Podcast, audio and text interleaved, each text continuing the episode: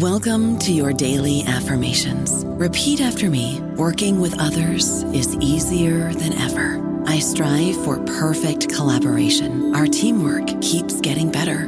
Yeah, affirmations are great, but Monday.com can really get you the teamwork you desire. Work together easily and share files, updates, data, and just about anything you want all in one platform.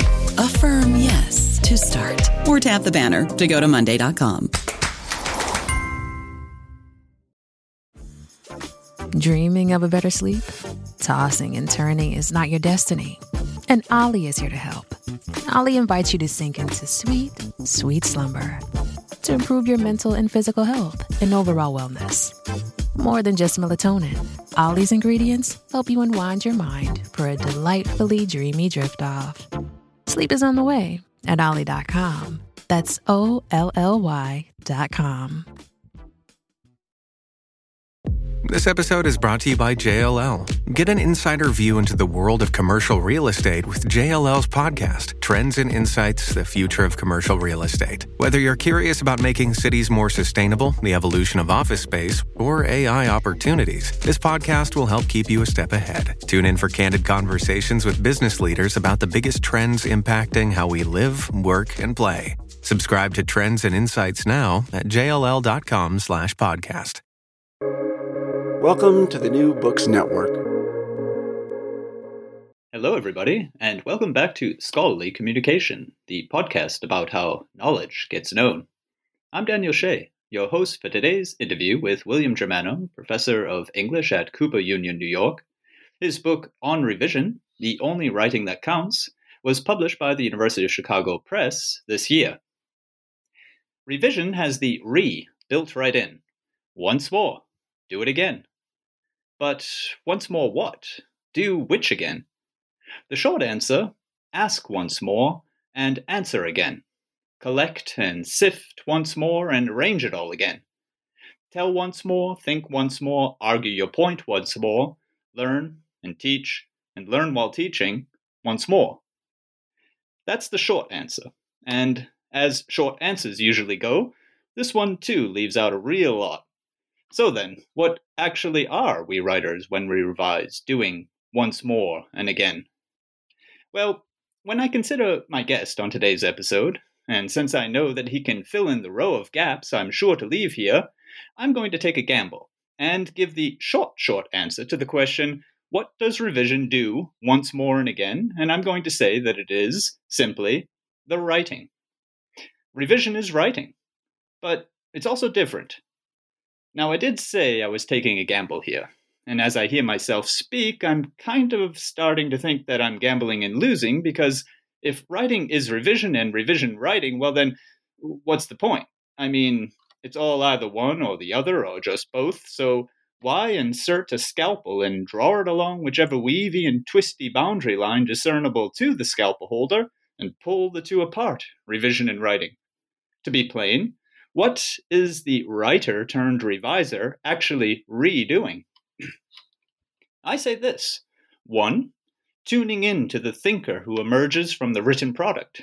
Two, attending to the other thinkers who, if given the opportunity, would gather around the original thinker and hear and watch that thinker in the act of having ideas.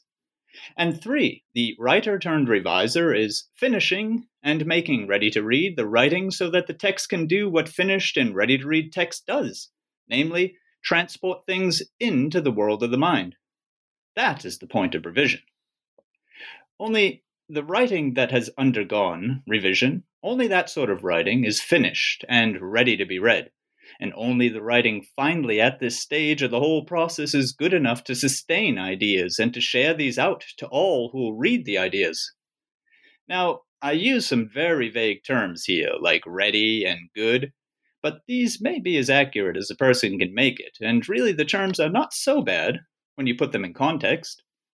The text that you are revising, you are making ready because as that text stands, it neither serves you, the writer, and your attempt to know, nor does it serve them, the readers, and their attempts to know.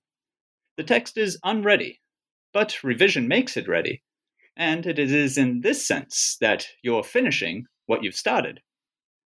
And as to the term good, well, good is always good enough. The process of revising improves upon an initial process of having written, so that both writer and reader get more.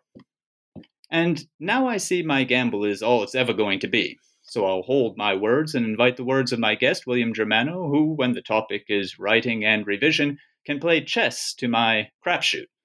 In his latest book, on revision, the only writing that counts, William Germano says that you, the writer, become you, the reviser, whenever, and I quote, you want to write better so that others can read your writing better.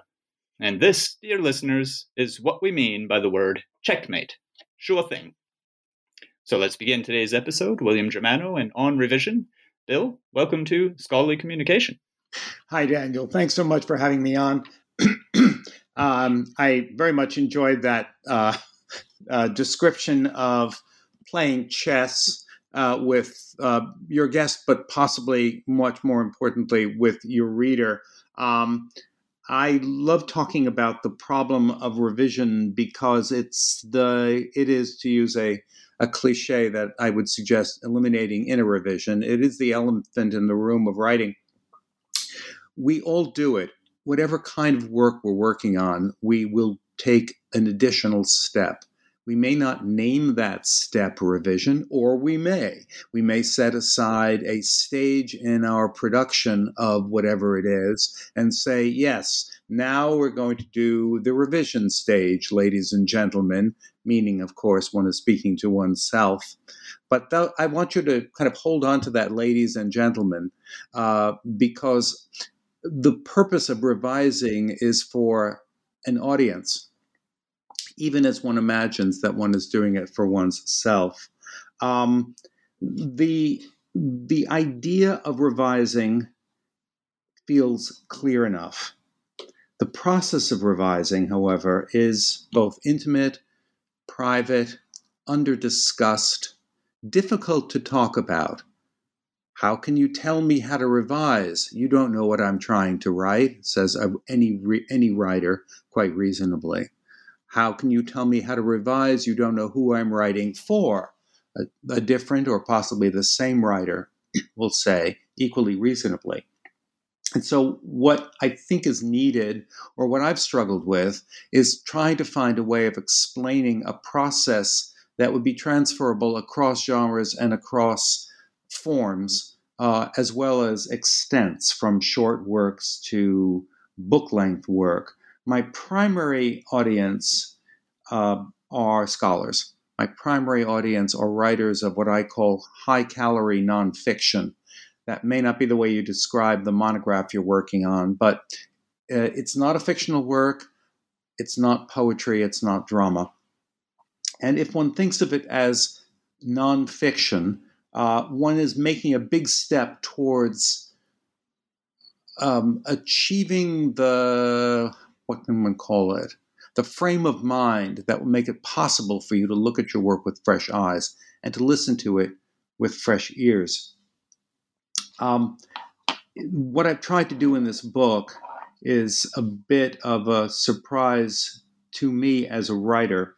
Uh, I say that because I began working on this maybe 10 years ago, and I felt that uh, there was so much to be said about revision, and I was going to try to say it. And so I began drafting a manuscript, uh, which I completed a version of. And uh, the University of Chicago Press had kindly made a commitment to me concerning the project. I wrote it up, I sent it happily off, and I got readers' reports back and the readers' reports were enormously useful. Um, you, they they had something of the shape of a fairy tale. Uh, there were there was the report that said, "Yeah, Germano knows stuff about publishing. He has published successfully on writing and publishing before. Yes, you will want to go ahead. We'll, we'll want to have this book in print." The second report was, "I'm not sure about every chapter's structure or intent, but uh, I trust him and he has important things to say uh, if I didn't follow every uh, curve and nuance. The third report pulled the book apart and said, "What's he doing? Uh, why did he do X? Why? What audience is he speaking to in this chapter? Why does this occur here? Why is this here?" And of course, that is the only cha- that is the only reader's report that really affected me. And it's not because I hope, not because I felt my feelings were being hurt, but because that reader had taken the gloves off and had said, look, if you're going to do this, make it work. Figure out what you're trying to accomplish. Set out goals for yourself. Then go back and follow your own advice and revise it so that it satisfies those goals. And then I spent two years rewriting the book, uh, at pretty much stripping it down to the to the frame uh, in fact, rebuilding a great deal of the frame. Uh, I occasionally look at a paragraph and will say, hmm, I don't remember that paragraph looking that way X numbers of year X number of years ago, uh, and that's fine. Uh, which means I can still actually I can look at this book now and say there are things in here that I like, which is usually not what I find I, I will say about work I've finished and put out there, however nice people might be about it. But in this, but this time I felt I had got it right. And when I sent it to my publisher, Chicago was very happy with the revision of it. The revision of revision. The jokes just write themselves, Daniel. When, when, once you're working on a book on revision, everybody has a joke about revising the book on revising, and you know it's it's. I, I mean, I have to say, I have to say, Bill, my, my, my only criticism of the book, if I if I was reviewer number four, it would be that you put the running joke of revising a book on revising in a footnote. that, that belonged as an epigraph up in front. no, but I can imagine how it went for you there. I mean, for sure.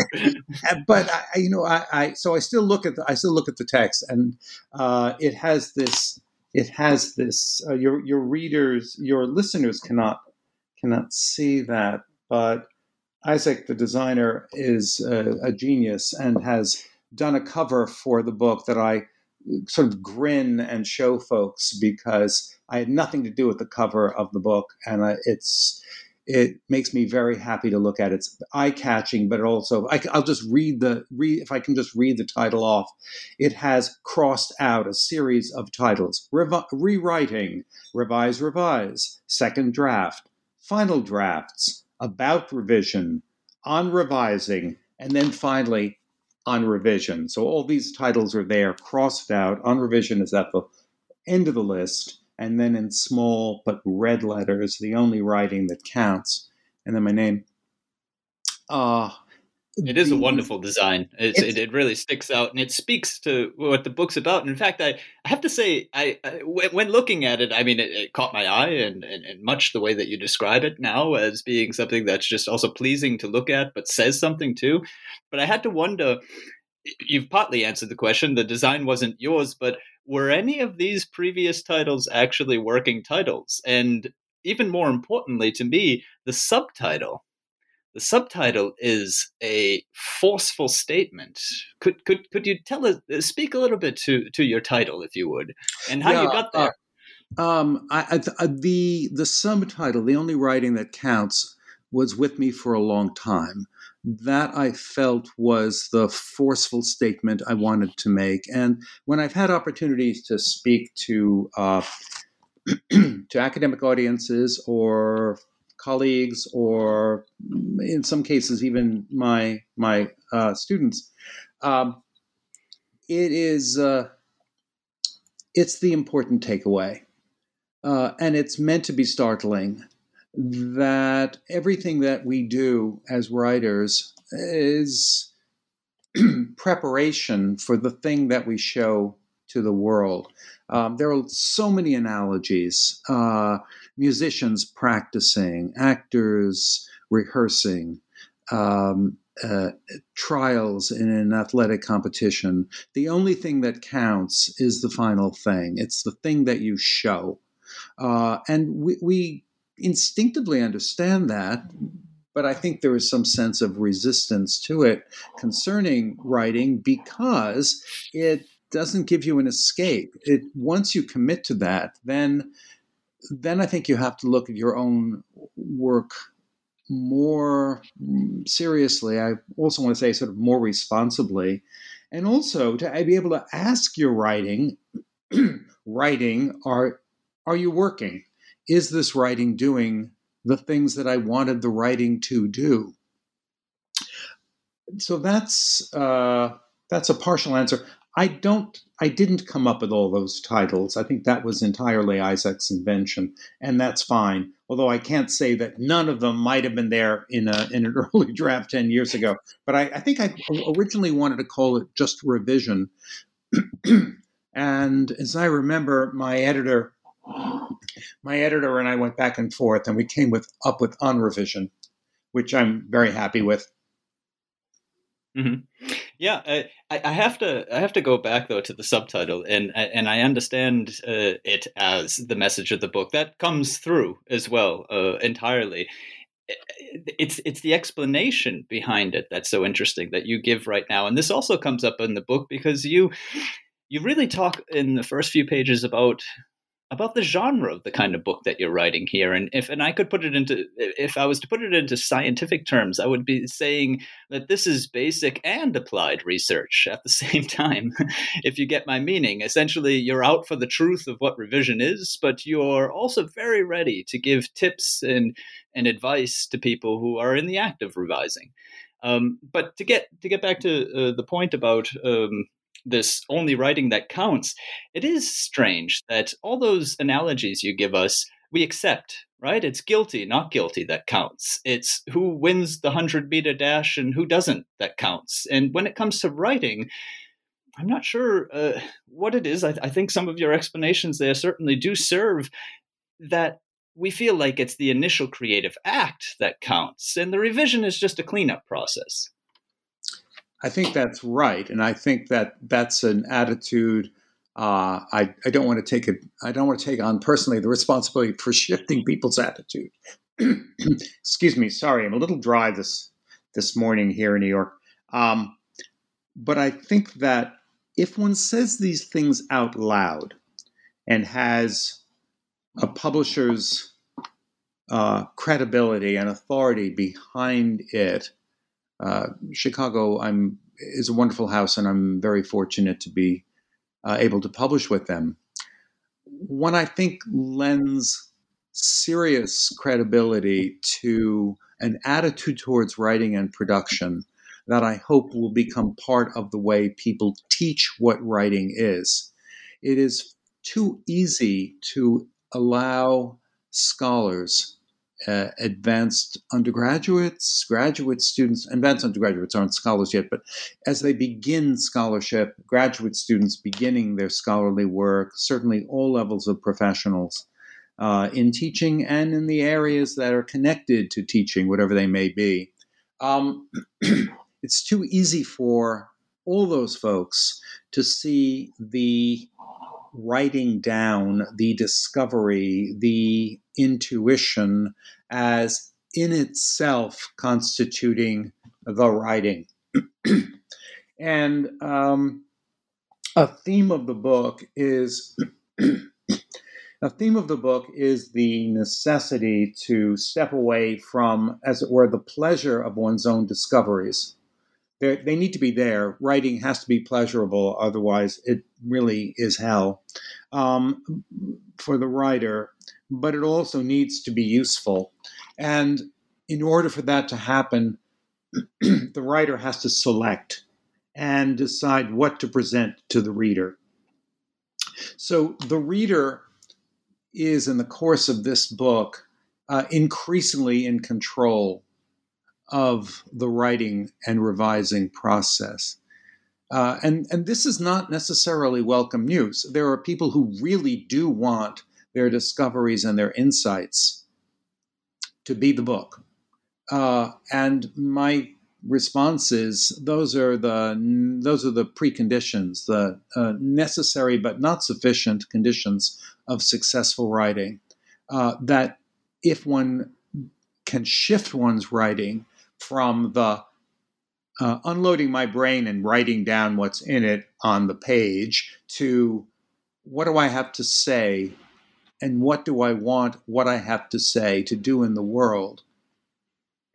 one is moving from, uh, I think, from the place where we have to begin to the place where responsibly we have to be, both both as writers and, and frankly as citizens. That was a very, very long uh, response to the provocation of your question. no, uh, that's it. it. it. was also very much to the point, Bill, for sure. And it got me thinking about uh, the idea that, and, and, I wonder how you would take this. It, it's it's meant to be a bit forceful the way I want to formulate it, but you as a scholar don't deserve your fellow researchers' attention just because you've thought hard and I would even translate that into the scientists' world, where you know the cousin, the brother of uh, of the uh, scholar, that you don't deserve your fellow researchers' attention just because you've designed a study. There's more to it than that. That is so true, and uh, I like to push it uh, uh, in a slightly epi- epigrammatic di- direction. Um, uh, to say that um, the reader will give you, uh, your, your readers will give you their attention in exchange for your attention. And that's different from your message. Uh, that is, what I'm trying to underline by that is that in order to write in a way that is worthy of your reader's time, uh, is to think seriously about how you are producing what you have on the page, the units of delivery, the connections, the, the level of language for the specific audience you're trying to reach, the quality and quantity of examples, the shape of your argument, and finally, something I'm not quite sure I say this exactly this, this way in the book, but uh, uh a kind of compassion for your reader as well. Um, you want to create something that your reader will say, This writer knows I'm here. This writer understands what I need as a reader from her or his book. This, re- this writer has obviously taken care to pace, order, present, voice, structure what the writer has to say so that I, an invisible and unknown reader, have a good chance of following it, of staying with it, of absorbing it, and of finding ways to make use of it in my thinking, in my life, in the world. Uh, books are awfully ambitious, but we have to remind the book, we have to remind the text of its ambition and not allow it to be uh, a locked box into which we invite selected observers.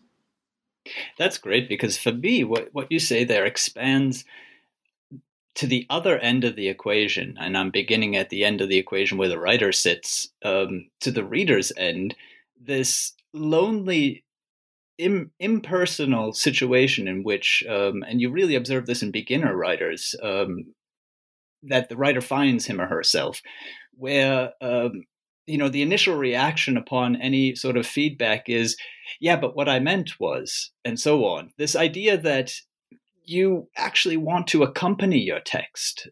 And it's actually a natural reaction but it's that natural reaction which we need to sort of relearn people how to how to deal with. That's that's what good writing comes into, so that the text itself can actually stand out there on its own. But what, what you expanded into so beautifully here is is is is the reader is going through a similar sort of process it's almost as if the reader would prefer to have the writer show up.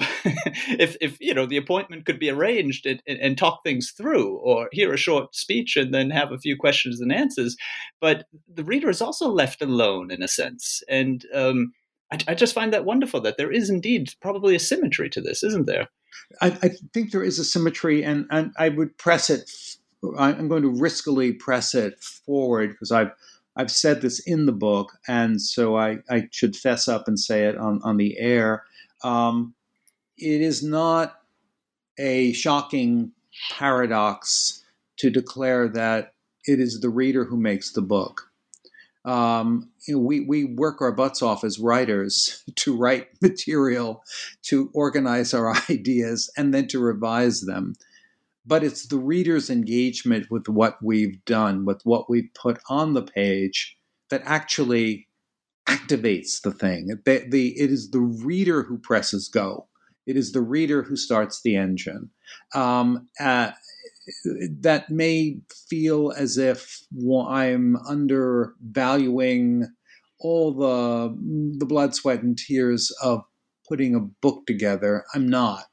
Um, but what I want to do is to compel writers to recognize how dependent each of us as writers uh, are on on our readers.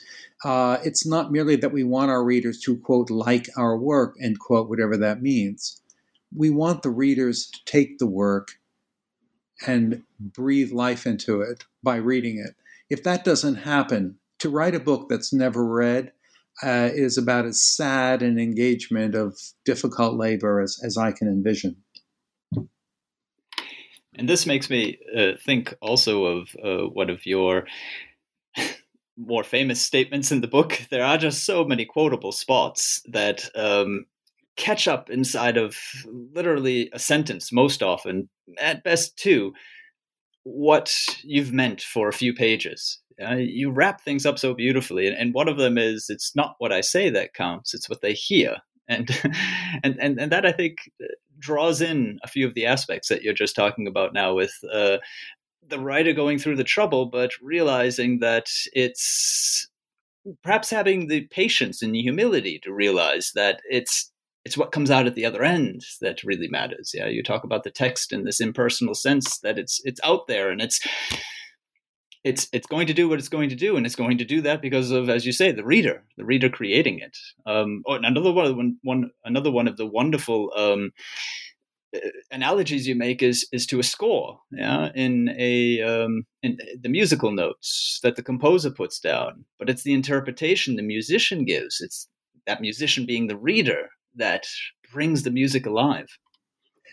It's it's um, it's always a pleasure to it's a guilty pleasure for me though to to bring music in as a way of describing writing um, if if uh, you yourself or any, any of uh, uh, your listeners have had the experience of quote learning end quote a piece of music it things happen in two stages it's learning all the notes either where your fingers go or where um, uh, where you need to take your voice if it's vocal music, but that's only the score. Uh, it's again, it's the necessary precondition. What you do with it, the interpretive work, the expressive work, is the important bit. Um, I haven't entirely worked out how one could uh, add that to uh, a repertoire of a repertory of, of uh, analogies to revision, but I think it helps to underscore perhaps the the complex creative work of producing anything for others. We'd like to imagine that we do the best job possible and turn it over to our editor.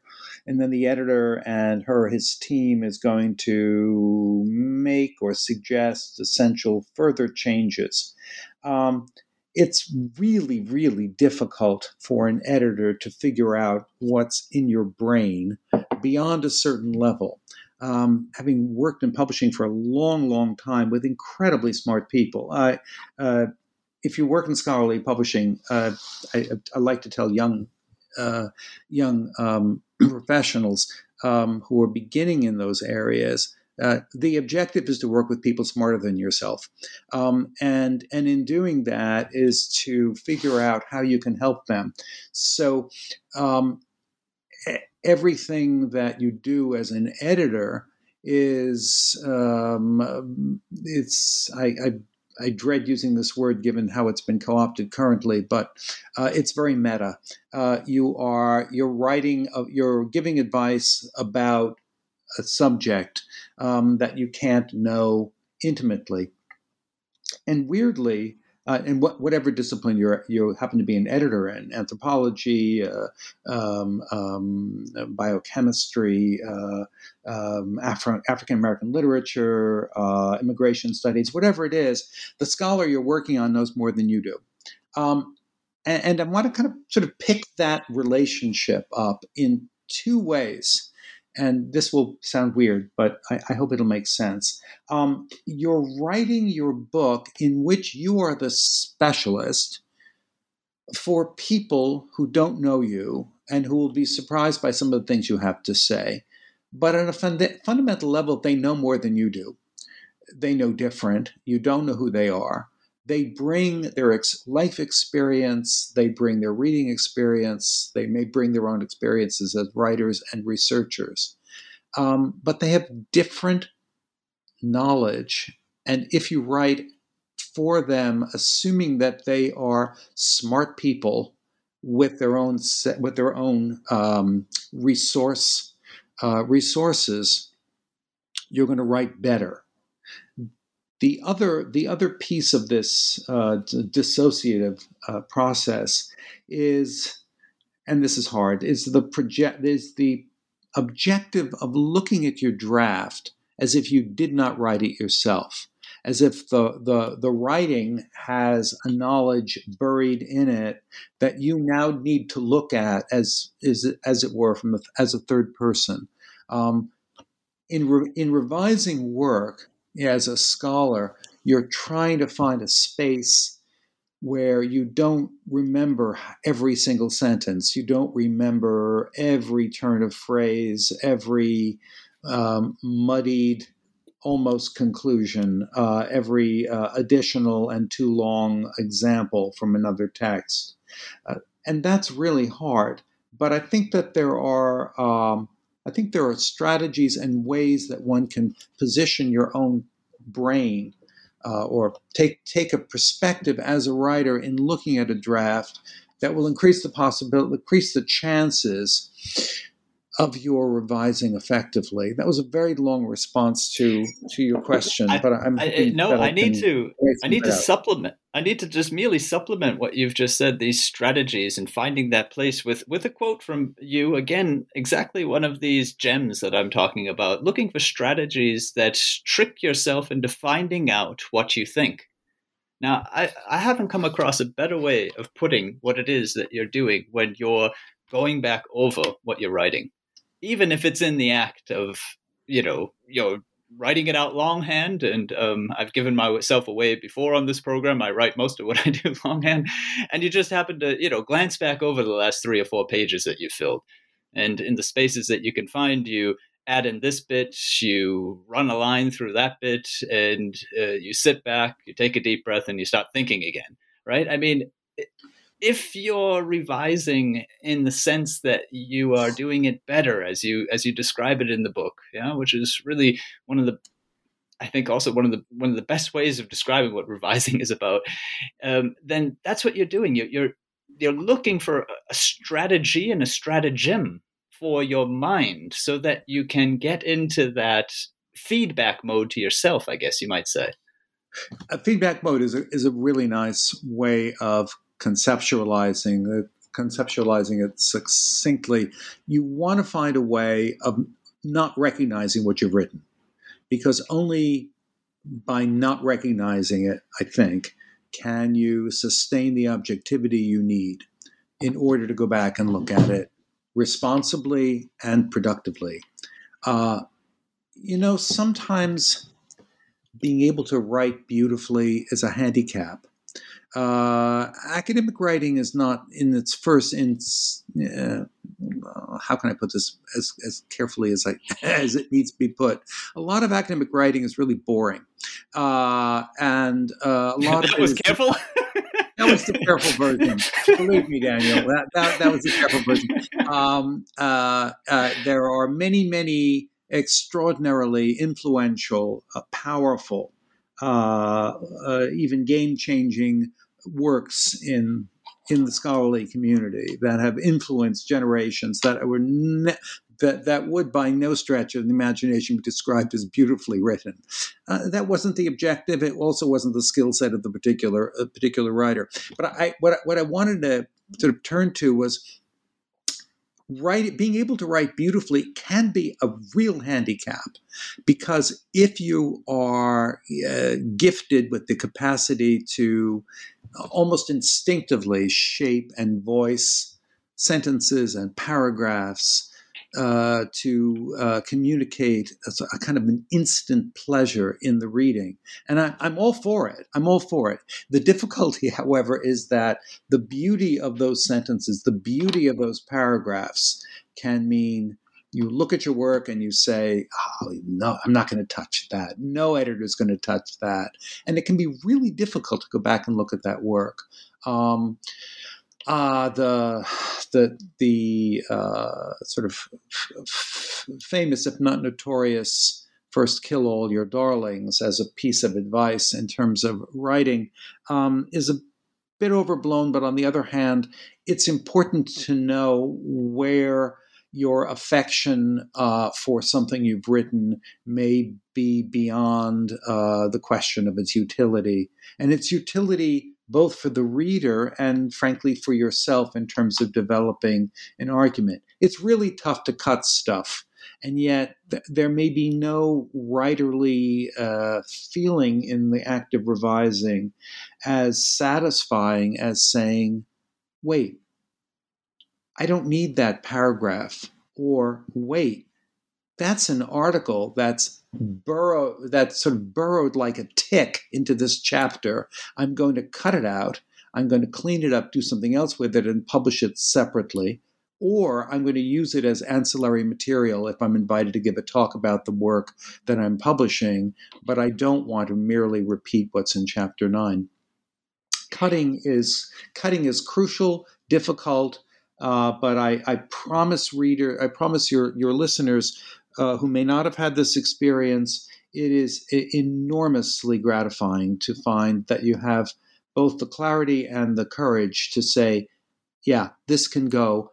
And when it's gone, what's left reads better. I don't know about you, but I'm very busy and I don't have a lot of time to cook. That's why I subscribe to Factor. Eating better is easy with Factor's delicious, ready to eat meals. Every fresh, never frozen meal is chef crafted, dietitian approved, and ready to go in just two minutes. You'll have over 35 different options to choose from every week, including Calorie Smart, Protein Plus, and Keto. These are two minute meals. Factor meals are ready to eat and heat, so there's no prepping, cooking, or cleanup needed. They're flexible for your schedule. Get as much or as little as you need by choosing your meals every week. Factor is the perfect solution if you're looking for fast, premium options with no cooking required. Sign up and save. We've done the math, and this is important. Factor is less expensive than takeout, and every meal is dietitian approved to be nutritious and delicious. Head to factormeals.com slash NBN50 and use code NBN50 to get 50% off. That's code NBN50 at factormeals.com slash NBN50 to get 50% off. It's, it's, it's a very uh, straightforward uh, uh, statement of what it is that the nonfiction writer, the scholarly writer, or the scientist is trying to do. And this is something also that you emphasize in your book the idea that it is you talk about this in the connection with conclusions, but it's certainly true throughout uh, any piece that you're writing. It's the subject that comes first. And it's the subject that you need to listen to as you're revising. And then, of course, you need to be translating this subject into a communicative form that will reach the readers. And at some point, and your priority number three, as you stated in, in connection with the conclusions, and please uh, correct me if I'm taking that idea too far for the entire piece, at some point you also need to think of where you yourself are satisfied or in the book or even in this case with the language, uh, appreciating its beauty as you've as you've turned it and and and um, expressed it. When one finishes a text, one wants to have not only a sense that one has, as it were, accomplished a task uh, or completed the arc, um, and and there's a lot of emphasis on that. The kind of uh, imagining one's work as uh, you know, this perfect crystal or as, as I have um, as I've said in, in other circumstances, imagining it like a snow globe, uh, this perfectly uh, imagined and uh, organized uh, miniature world um, protected from uh, human contact. Um, I've politely suggested that the snow globe be nudged off the table, allowed to crash on the floor. Um, because I think it's not a good way of imagining what books are like, and certainly not scholarship, um, books that contain scholarship. The, the gesture that I want to encourage in revision is completely driven by the dual objectives of a claim authoritatively produced and an audience responsibly acknowledged.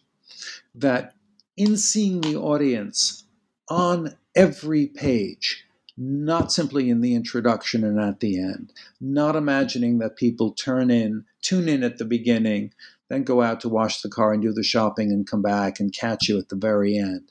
That's not what you want to be doing, and that's not what you want from your reader.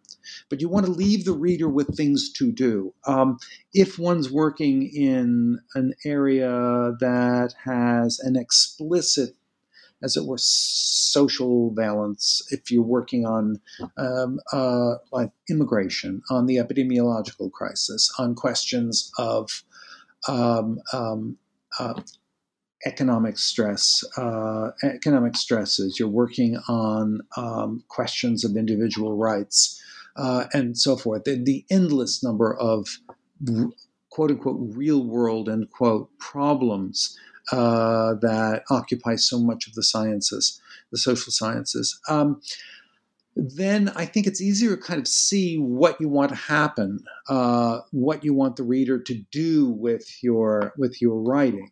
Um, it may not be that you are offering a, a band aid, and I'm, I'm, not suggesting that band aids are really the objective of writing, uh, but it may well be that by reconceptualizing a problem or naming a problem that has not been adequately named. In some cases, that's as simple as crafting a conceptual marker, a phrase which can then be used in order to uh, further a conversation that's been stalled. These are the kinds of things that a writer can do not only for a reader, but with the reader. And uh, I would like, as to the extent possible, to make people feel that writing, and I think novelists know this. I'm not a novelist. Uh, what, what I have to say is not about fiction. Uh, I don't I don't write fiction. Uh, I, I love it and admire it, but I, I that's not what I do. Um, but to see the relation of writer, text, and author uh, of a scholarly work as constituting an ecosystem, that there is a, a set of, of uh, critically important interdependencies that hold these pieces together. They and like any ecosystem, they are vulnerable. They are um, uh, uh, they are conditions that will change. One thinks when one publishes a book that it's done. All the work, especially if, if one's done it online, that's one thing because there's a possibility of, of fussing with a, a, a digital version in ways that are different from the ways of, that are available to you in print. But once it's in print, we sort of imagine, okay, that's done, on to the next project. That is so not true. If you've written a book that's worth reading, uh, the book is going to have and develop its own life outside and away from the from the uh, from the writer. And I think that's a demonstration of the kind of ecosystem dimension that I'm talking about. We can't control everything about a book once it's out there. We can respond to the way it's responded to. Uh, and that means, again, listening really, really carefully to what people have said about it, what they're saying about it, how it's being used. But writing itself is something I think that's done almost more with the ears than with any other of, of the senses. I, I quip in the book that a, a, writer is a set of really, really good ears with adequate typing skills. And, uh, and that certainly works for me. It's the way I think about the process of writing. Uh, I will say things out loud, I will read stuff out loud. I, by the way, I absolutely, absolutely encourage your listeners to read their work out loud uh, to see where it breaks, where you're asking readers to take breaths, where you're asking readers to make hairpin turns. Uh, these are these are the practicalities of receiving someone's writing, and the only way for us as writers, any of us as writers, to to experience that is by trying to replicate it uh, by ourselves, and that means reading out loud and listening to what's coming out of our mouths. And listening is a it's I want to say metaphor, but it's not a metaphor. You actually mean it literally. but it, it, turns slightly into a metaphor when you talk about the fact that the book goes on, as you say, or the article. I mean, everything that you say really applies to you know both formats. Um, you, you you say as much in the book. And it goes on in a conversation in a discipline or a subdiscipline, an area of interest, or a place where experts have found themselves together as a it's really only possible nowadays, global community concerned about these particular problems that you've brought up. And this uh, is well known and well used in, in, in, writing studies and at writing centers everywhere. Uh, Kenneth Burke's idea that research is a conversation and that you emphasize listening to the effect that you do is it melds in my mind anyway so so beautifully with that so that we really understand that when we're done writing we're not done writing and we're certainly not done thinking. This is uh, for, for some for some writers this is a moderately terrifying truth about communication that there are uh, well, let, let, me put it this way. I have encountered over many years of working with uh, scholars uh, on their work. Um, I, I, don't I don't edit manuscripts uh, anymore and haven't for many years, but I, I do do faculty development workshops and people bring me in and I, have read people's work in advance and I do critiques and then I come in and we we teach a high level seminar. Um, in a in a room of people who are deeply invested in getting their own work to the place where it is ready for uh, for a public. Um, it's tricky uh, for some writers merely to let go, and it's uh, a pretty simple cognitive uh, uh, behavior to describe at least. If it's late, it's got to be even better than if it was on time. Uh, this is maybe the motivation behind, you know, the student whose work is two weeks past the deadline and is holding the work back on the assumption that if it's late, uh, it's got to be even better than the paper it would have been had it been turned in on the due date. But I think there's a lot of that in the way people refuse to let go of manuscripts.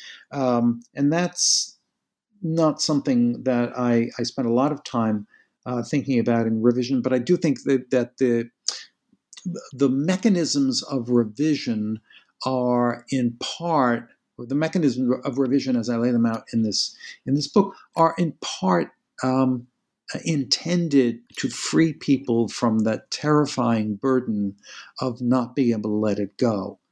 Uh, honestly, I think people do not let texts go, not because they feel, oh, I need to wait for one more data set from from this uh, from this source in order to be sure that it's updated further, which is a kind of a understandable but ultimately unproductive way of, of delaying uh, the release of your own work.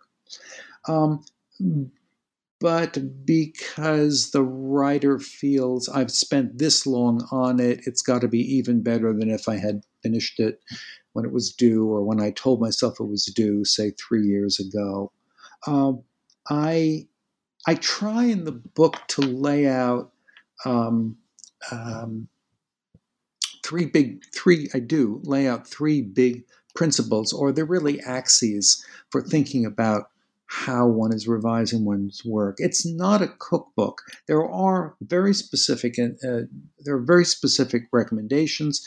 There are specific exercises, um, but the the bulk of the book is uh, divided uh, into two pieces. The uh, helping you understand what you already have, which is a lot harder than uh, it may sound.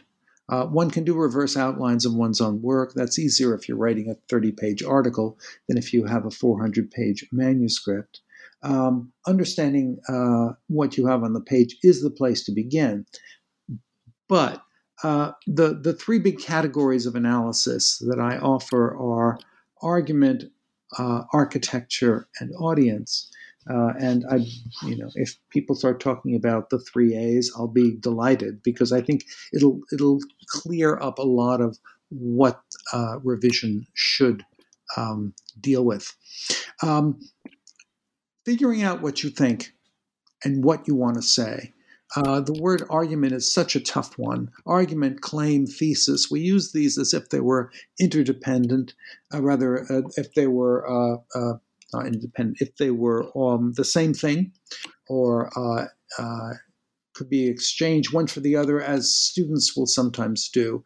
And I try to use claim with my undergraduates because I think it's the least terrifying of the of those ideas. I don't think a student writing five pages should be aiming to have a thesis, um, but I do think that uh, if one can say to a student, well, what do you think? What are you trying to say? Um, one is approaching the the question of what we as as professional writers or as professional writers to be identify as argument. So that's that's what I've used as as the term of art.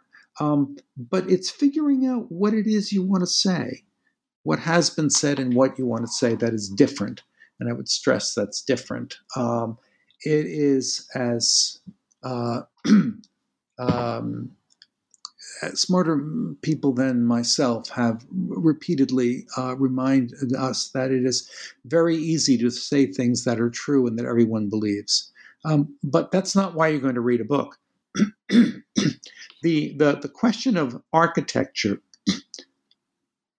is meant to put directly in front of the revising writer uh, shape, not simply the number of chapters and the order of chapters. Uh, but those are those are significant issues. I, I have said that if if the chapters of what you're working on can be reorganized without damage, then you don't have a structure. Uh, and I, I, hope that's a, a, startling observation, and that for some listeners, and that they will stop and say, "Well, wait a minute," but this is why that is the case in my manuscript. and I, my response would be, I, "I'm not buying it." I think if you want to publish individual essays as articles, then that's perfectly fine. But if you're going to persuade a, a book publisher, an editor at a publishing house and indeed an individual reader, you want that sense of line, of project, of narrative, uh, because functionally we are all storytellers. Um, and if that uh, results in some pearl clutching in, in certain disciplinary quarters, so be it. Um, uh, telling, telling stories is not only a reasonable thing for scholarly writers. It is an essential thing for scholarly writers. We need to connect through the human act of narration uh, so that our readers will follow us with patience and curiosity. And that leads me to the most important uh, of the three A's, which is audience. Everything is about your reader. Um, there's a, something sort of uh, there's something self-abnegating about that. Uh, and and writing is such a weird activity. It requires that one summons one's ego, one's sense of uh, one's own capacity to do something that has not been done quite that way or said quite that way by anyone else. And yet, one needs to humble oneself before the be, before the questions, before the limitations of the evidence, uh, before the the the truth of the need of of reaching a reader and making it possible for the reader to say, "There's a writer here speaking and aware of my existence, and that this project has been written in such a way that my attention is is being sought, and I am being given questions to think about." Um, well, the last thing I'll just say about that questions to think about bit. we all know that very popular books uh, will come with questions, study questions at the end, and it, it if you're teaching if you're teaching in the university at university level and you're using such an edition, you might say to your students, "Don't pay attention to the questions at the end." You, as the teacher, may want to use some of those questions, but more to the point, it feels as if it's it's a structure that's right for, say, high school students and and that's fine. But what I want to call people's attention to is the fact that we kind of want to be doing that, not by putting specific questions in an appendix at the end of a monograph on on um, on uh, uh, Arctic shipping, um, but we do want to have questions embedded into, uh, as it were, the finale, or perhaps stretching all the way through whatever we're writing. Uh, it's in part an acknowledgement of this ecological relationship that the reader has work to do, that is, has thinking work to do. And it also is an acknowledgement that you, as a writer, don't know everything about the subject. Uh, that I think would be a, a, a kind of fatal mistake for uh, for even uh, a very learned writer on a specific topic. Um, we want to always open the book up outward and invite the reader in. And one of the ways of doing that is going to be consistently to honor the uh, curiosity the, and the intelligence of the, of the reader uh, as someone who can take what's in this book and use it. And That brings up many of the questions that you follow through in the book. Uh, things about uh, aboutness and argument because where you are arguing, you achieve far more readily what you've just been talking about. The idea that the reader is listening to you and answering you, even though this, and this is metaphorical, even though this conversation on the page doesn't you know sound out as a dialogue it is a dialogue in two different minds or many different minds. Um, we always hope to have many different readers of course.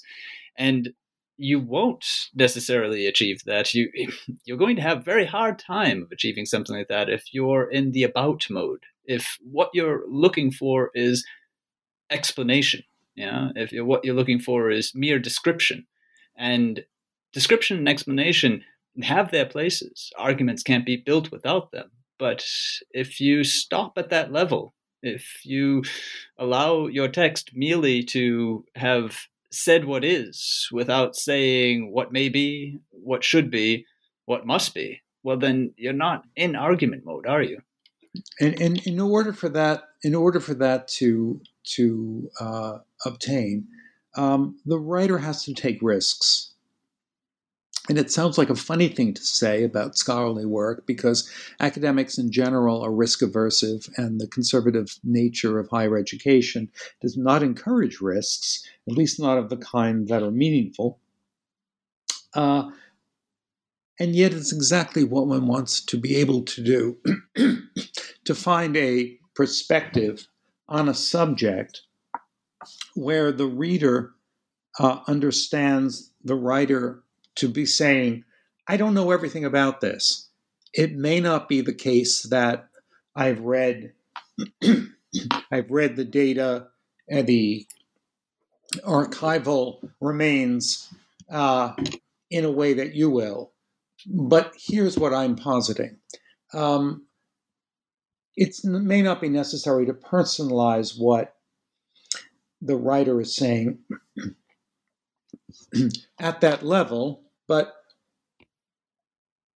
but in sorry, but um, I think it is important for the writer and the reader to understand that a book is not, as it were, the truth in two covers. It is as close to the truth as the writer can summon. But the truth value of the text is in part produced by what the reader does with it. Uh, and getting the reader to do anything with one's text needs to be uh, a very clear objective on the part of the writer.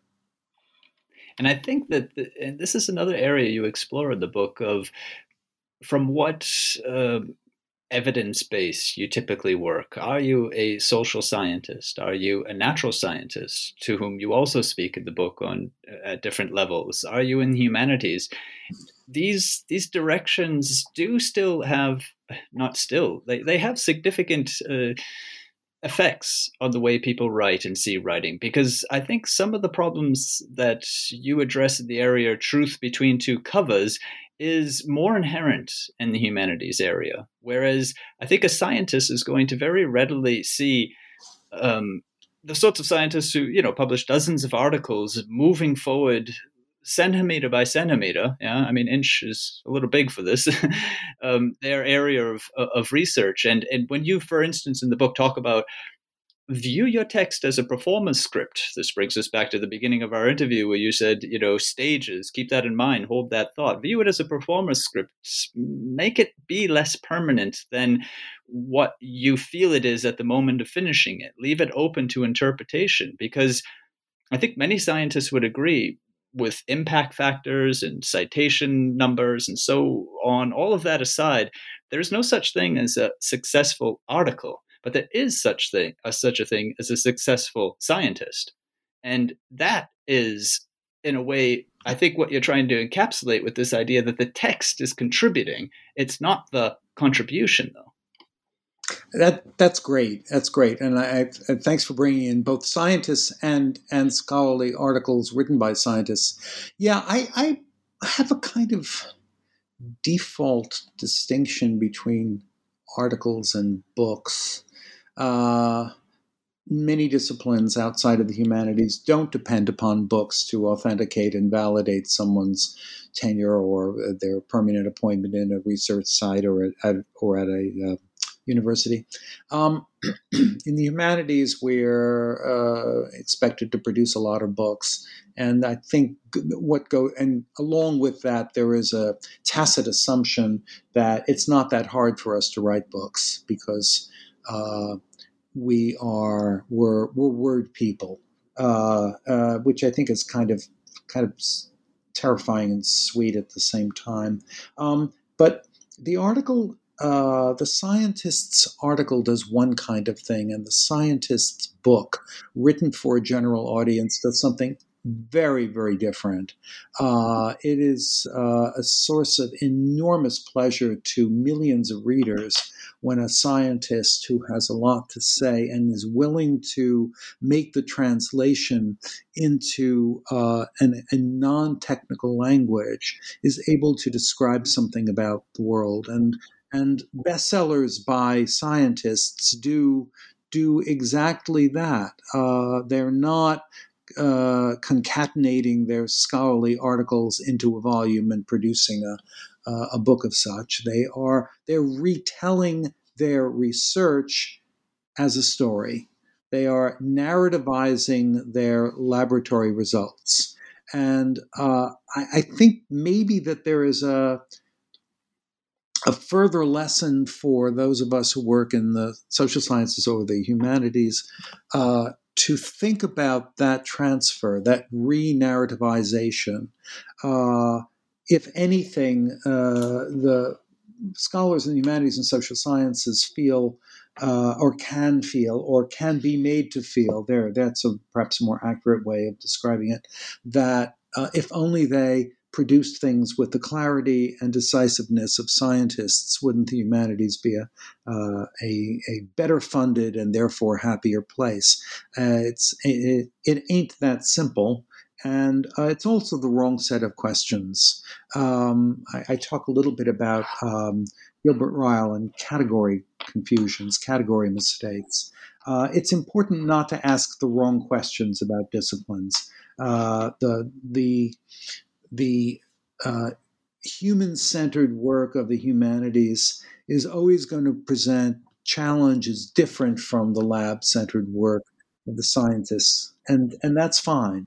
Um, but I uh, I love the idea of maintaining uh, very precise uh, sort of inside inside the business work uh, at the for, in scholarly journals and somewhat more generous, somewhat uh, more oxygenated prose and larger structures uh, that would yield narratives, book length narratives on any of our subjects.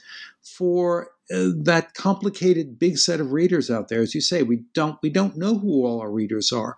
We have to create a reader we have to imagine a reader who is capable of uh, engaging thoughtfully uh, the most important things we have to say but honestly uh, i've never met a writer who wouldn't say i'm hoping all sorts of people will read will read my my new book and implicit in that is all sorts of people I will never meet and will never hear from. That's exactly what one wants to happen. And the only thing one can do is to prepare for that eventuality as best as one can. Um, I entirely agree. I mean, my own background is, as my listeners will know, um, in the humanities. And uh, this is a message out to listeners who are from different fields, particularly scientists, who I have tried to uh, draw to my um, podcast, that this book is also for you. And Bill, what you say there about, on the one hand, what the books do and what the precision specialist articles do, there is still revision going on in both places. And I found myself uh, every two or three pages making a note in the margin of how this could apply sometimes without any tra- change of wording or or context uh, to research articles for scientists. I had to learn the hard way, coming from humanities, that it is true that you need to teach writing differently to a scientist who wants to write a research article. I mean, it took me some time to accept that. I don't necessarily need to send them to the best novelist, perhaps, to realize what language can do if they have free time, which very few scientists unfortunately don't, by all means, if that's a pastime of yours, keep it up. Um, but there are different, you are right, there are different things happening in these different genres. But still, your book attains a level of abstraction with concrete examples, tips together with, uh, as you uh, point out very much in, in, in the introduction, a an investigation of what it is this pro- what it is that this process is, and all of that applies to the writer, and I stress the.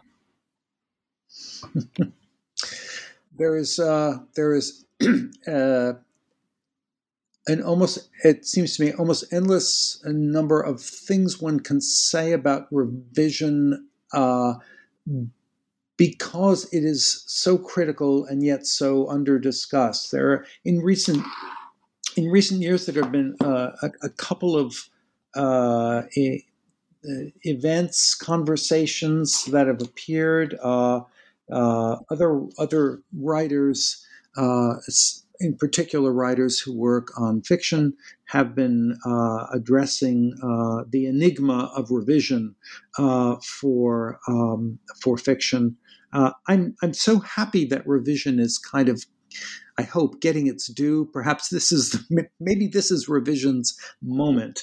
Uh, and uh, among the things that um, we we didn't talk about, and and uh, one's reader uh, and one's uh, listener can can take it further is what is different about the digital as opposed to working uh, manually. Um, I, I, would just just say on that point that um, so much of what we do happens so quickly uh, when we're working uh, with text.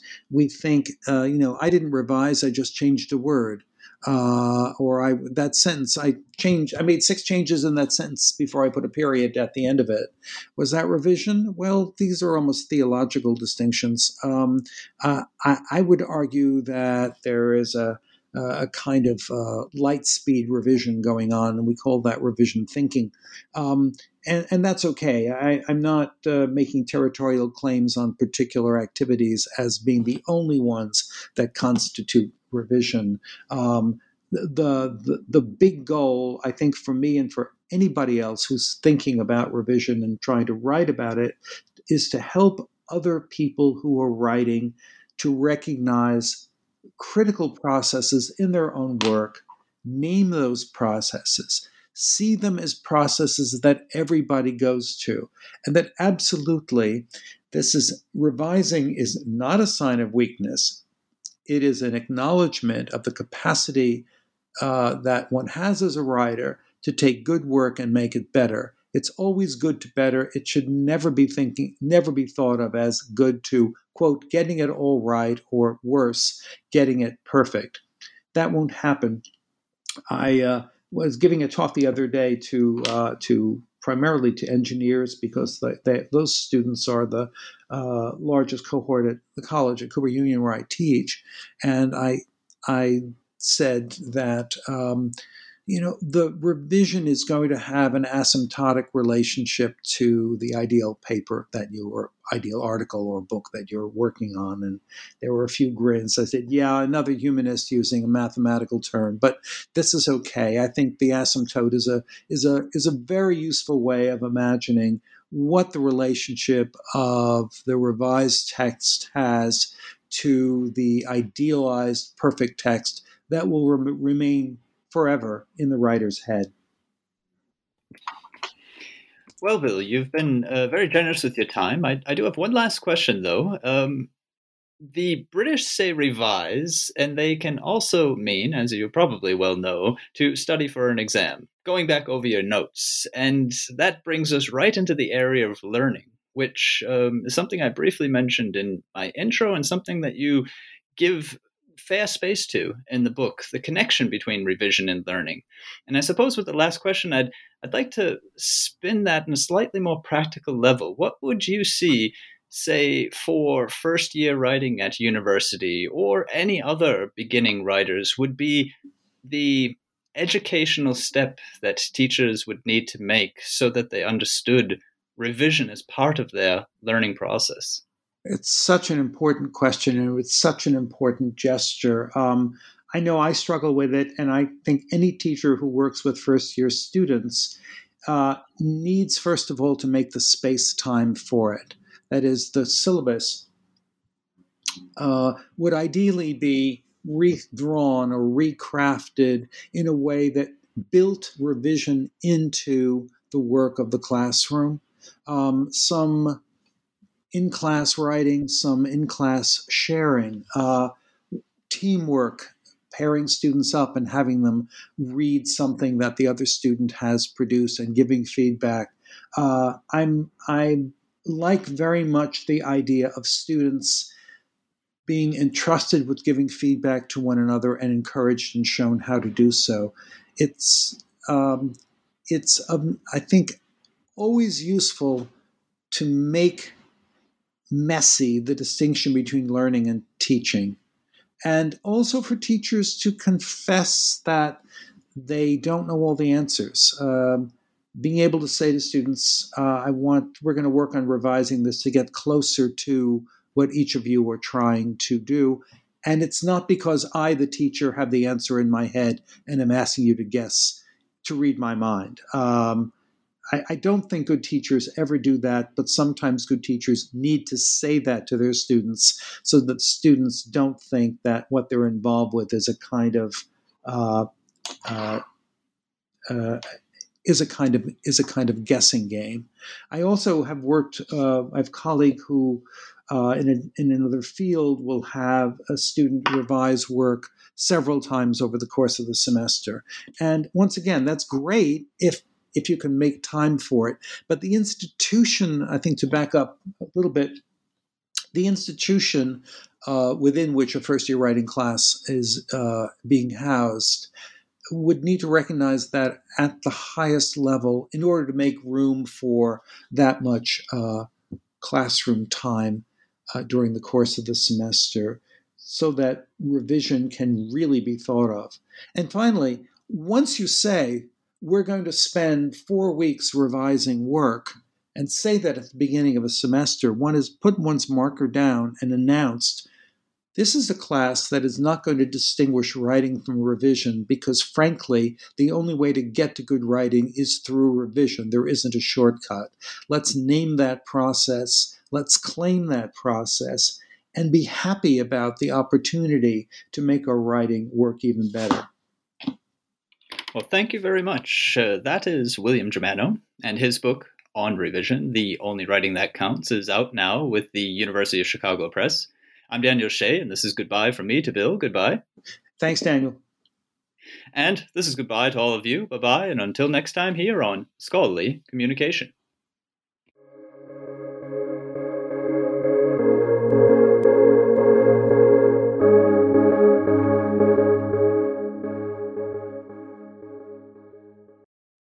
Is Ryan here, and I have a question for you. What do you do when you win?